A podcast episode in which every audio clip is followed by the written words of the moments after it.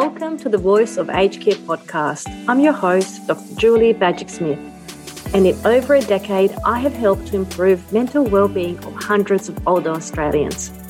This podcast offers an authentic insight into well-being in late life, practical tips for those who support our elders, and all the inspiration to keep you going. I truly believe that every older person has a number of strengths that can be uncovered and promoted to help the older person achieve better mental well-being despite the changes in their health status.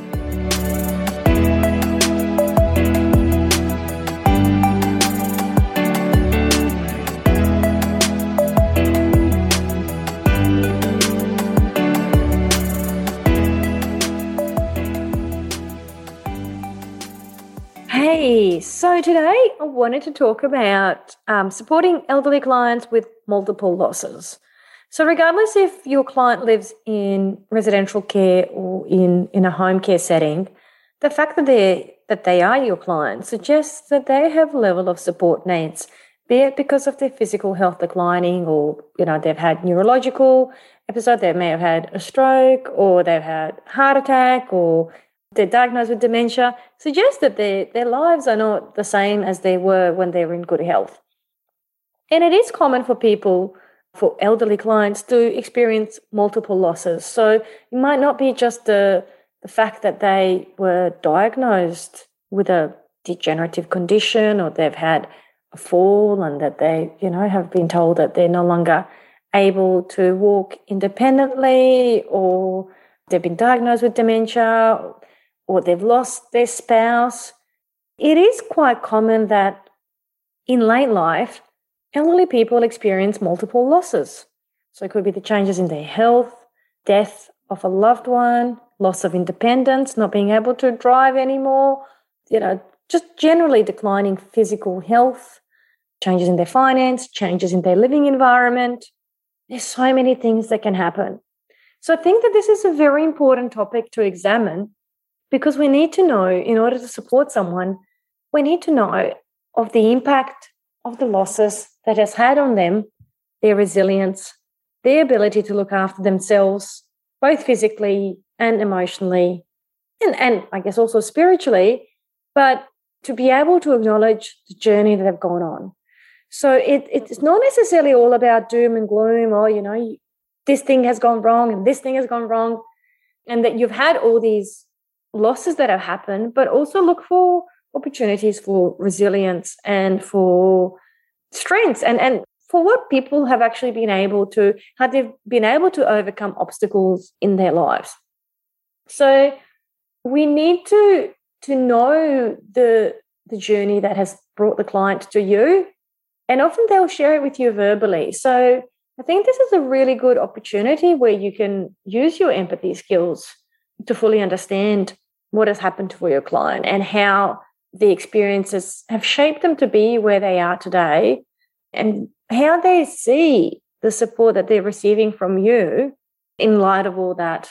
Do they have that lack of insight into the support that they require? Are they refusing to shower? Are they refusing to engage in services? Are they refusing to go out socially? And, you know, I know even before, you know, COVID times, some people just didn't want to mix with others, didn't want to leave the comfort of their, their bed, of their room, of the environment. And I just think, you know, the world to those people who have experienced multiple losses in late life can seem like a very scary place. So, you know, it, you're not just dealing with reluctance to engage in, in service, you, you're dealing with someone whose confidence perhaps has been shattered as well. And if they've experienced episode of incontinence or something be quite embarrassing, you know. And I know for a lot of people, they have that that fear of leaving the comfort of the environment for the fear of where's the next toilet going to be?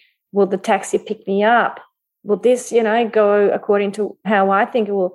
There's there's that a lot of that stress and anxiety about not being able to control things like they used to before when they could just hop in a car, drive themselves, go to the shops, do what they needed to do, and get back home when you start relying on other people and when you your your body starts failing you there are so many opportunities for mishaps and i think that for a lot of people not wanting to to engage and do things and step outside of their comfort zone is justified because they feel safe where they are. And being in a new environment, they feel unsafe. So the impact of grief on loss in late life is really like, you know, lining up those dominoes and pushing one down. It, it really has that flow on effect. And I think it's really important to acknowledge what is going on for the person. And the best way we can support them is by listening to them, listening to their needs, listening to their fears, and looking for opportunities where we can see their strengths to encourage them to move forward. Now, this is a lot easier said than done. And I think that we need to dig in a bit deeper as to what is going on for that person. Now, recently I spoke with someone, and often I speak to people whose loved ones experience multiple losses. And one area that seem, you know I'm particularly interested in is you know people with macular degeneration and and the loss of sight and how that really affects the person and the individual.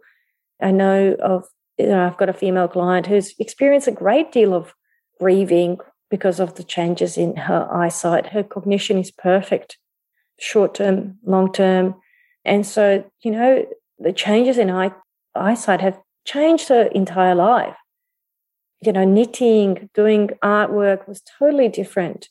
And her ability to look after herself was, you know, really, really changed. So her life had changed forever. And those who supported her as well, the way that they supported her was quite, quite different in a way as well. So, you know, I think that it's important to acknowledge that it's not just the, the loss of sight, it's also the loss of that, that current engagement and activities that the person has in their day to day life, as well as their future and, and activities that they can do going forward. So I think that it's important to see that that segue and the connection between multiple losses in late life and the impact they have on the well-being of the older person and their you know and, and their resilience. So for some people, you know, they might have had a pre-existing mental health condition such as anxiety or depression that they managed well throughout their lives, you know, perhaps with their anxiety, they've engaged in, in social activities, they went bushwalking, they went to their knitting groups, reading groups, they did a lot of baking, they did exercise to just really help to keep their anxiety at bay. And for some people, they may have actually developed a mental health condition because of the multiple losses that they've had from one thing to another that have really contributed to the quality of their lives. I think back on, on a client that I had who, you know, whose life changed overnight when she had a stroke. And she went from being a carer for her husband, whose physical health was declining. And you know, I remember her saying to me, you know, I was just thinking about the fact that his health was declining and how much longer can I care for him at home? And boom, overnight she had a stroke and you know ended up in hospital in rehab and was deemed unable to return home because no one could look after her at home I mean, she needed hoist to get to toilet and from toilet and so she ended up in residential care and i just you know i'll never forget that initial meeting that i had with her when she was so distressed about what had happened and her quality of life because her life really changed forever overnight. And so, you know, dealing with those multiple losses was a huge task. This episode is proudly brought to you by the Enhancing Emotional Wellbeing in Late Life workshop. This essential training is for anyone supporting older adults seeking practical strategies to reduce isolation and loneliness and help older adults make new and exciting as well as fulfilling moments. Find out more today from wisecare.com.au. But it wasn't all doom and gloom. Yes, you know, she did need support. Yes, she was unable to live at home. But once she actually moved into residential aged care setting, she was still able to really engage in those activities and take part in a number of programs that were done on site. It was not the journey that she ever could foresee herself being on, but it wasn't as terrible as she, you know, initially thought it would be and that you know she'd be stuck in a corner not being able to to engage she was remarkable she did her all her exercises every day really worked on functioning of her arms of her legs working on her mobility keeping herself mentally engaged making friendships taking part in everything that was involved. And this is what i'm talking about is that you know even though the person might experience multiple losses that there is a way forward in their journey and that even though you know the, the course of their sail may have changed but that they're still that they're still pedaling that they're still going and that they're still motivated to get up every day and achieve something so we need to think about i think what a lot of people get really stuck on is that oh you know well now i can't walk as much or my memory is not as good or you know now that i'm in nursing home like i might as well be dead I've heard, unfortunately, that too many times. And I know that, you know, there's that big stigma associated with being in residential care or, you know, home care clients, really avoiding that. And in reality, only about 5% of population moves into residential aged care. So it's not natural progression that all old people end up in, in a nursing home. We need to look at ways and how we can actually help those clients set new goals and achieve new tasks that they want to do in their lives with all those losses, with all those restrictions, what are they still able to do? It's really unrealistic to be sitting, you know, down with someone who fractured their hip and to be mapping out their next bushwalk. But you know, looking at what they're still able to do, and you know, there's a number of different opportunities how they can be engaged meaningfully within their restrictions. So if they were a kindergartner, how they can still do some gardening with their restrictions in raised garden beds or you know even having some pot plants in their room or taking part in a group activity with gardening. If it's art and craft it is if it's about being part of men's group because they're not female or if if it is about engaging in, in pet therapy and music and reading and so forth. I think we're very fortunate where we are right now that you know even people who have declining physical health who have perhaps macular degeneration, how they can still use technology and how, you know, just through the use of voice, how they can put on the radio, listen to talkback shows, which enriches their, their experiences, their ability to engage with others, keep up with current affairs, take part, and have meaningful friendships and conversations. And I think that this is really an opportunity where we can shape the course of the activities which can make them feel like that they are meaningfully engaging and making decisions about their lives and about their day-to-day activities. So the multiple losses that the older person experiences, you know, can't be avoided. But you know, I think it's it's it's really important to acknowledge that this is not something like avoiding the elephant in the room. That we can actually help people push past through that and look for opportunities where they can get involved. Now, I wanted to talk to you a little bit about the concept of swapping rather than stopping. And this is really important for people who've experienced setbacks with their health. So, rather than stopping exercise altogether, rather than stopping outings altogether, you know, if there's outbreaks of COVID, if there are setbacks in physical health, how can we swap activities to still keep people engaged rather than stopping everything completely. So that might mean rather than being able to go out with their loved one, how can we replace that to be a video call, be a phone call? How can we keep people motivated and going rather than disengaged and disinterested?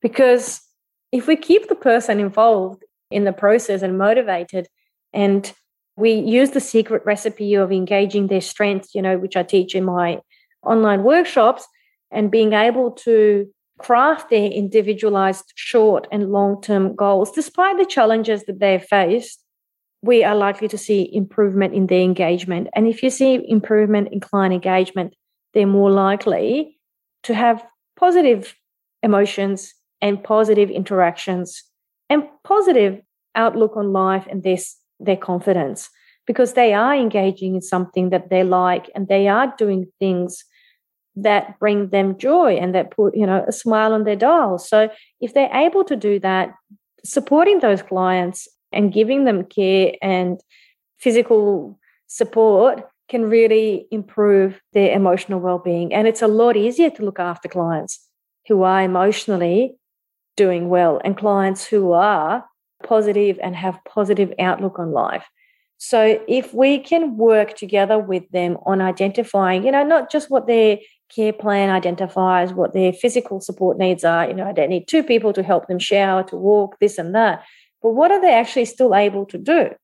And what are they still able to achieve? And in a number of those instances what they're still able to do and still achieve is to connect with one another to form friendships to, to take part in activities to take part in engagement with someone else to share their journey to be able to communicate with other residents other clients other service users about their individual journey which will allow them opportunity to process their own grief and loss that they're going through and see a way forward. Now, over the years, I've seen so many people in residential settings creating new friendships, making new goals, achieving wonderful outcomes, even though their physical health may have been declining, and even though those people are no longer alive. But it's the quality of their engagement, the quality of their late life that really experienced that transformation. I truly believe that you're never too old to dream another dream or to set another goal. And through right level of support delivered in a timely manner, we can really see that transformation of disengaged elderly with multiple losses to the ones where they are engaged, they are fulfilled, and that they are experiencing multiple opportunities to engage and build their resilience in how we can really transform that experience for the older person. And you know what? For you, it is a lot easier to support a client who is emotionally well, who is fulfilled, who is engaged, who is mobilizing, who is eating, who is interacting with others, than the one who is disengaged. So I hope you find opportunities to identify those clients who are at risk, who might need additional help and support.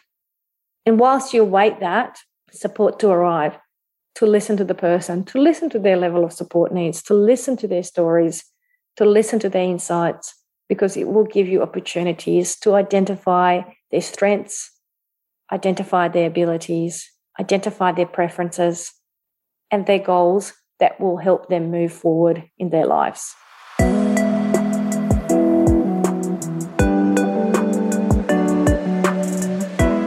Well, that is another episode of The Voice of Aged Care done and dusted.